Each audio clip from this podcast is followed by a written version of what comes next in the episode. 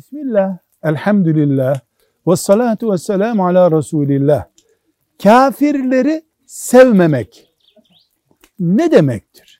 Ya da bunun bir standardı var mı? Yani kafiri sevmemek amcası kafir insanın veya akrabası kafir, dünürlerinden birisi kafir.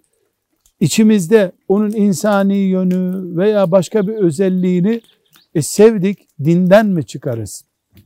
Cevabımızda bilmemiz gereken iki önemli nokta var. Bir, Allah müminler beraber olsun birbirlerini sevsin istiyorlar. İki, kafirlerin kafirlik boyutundan uzak durmamızı istiyor. Peygamber Efendimiz sallallahu aleyhi ve sellem amcası Ebu Talib'i seviyordu. Ebu Talip de Müslüman değildi. Bu bizim yemeği sevmemiz, tuzu sevmemiz, sirkeyi sevmemiz gibi bir şey.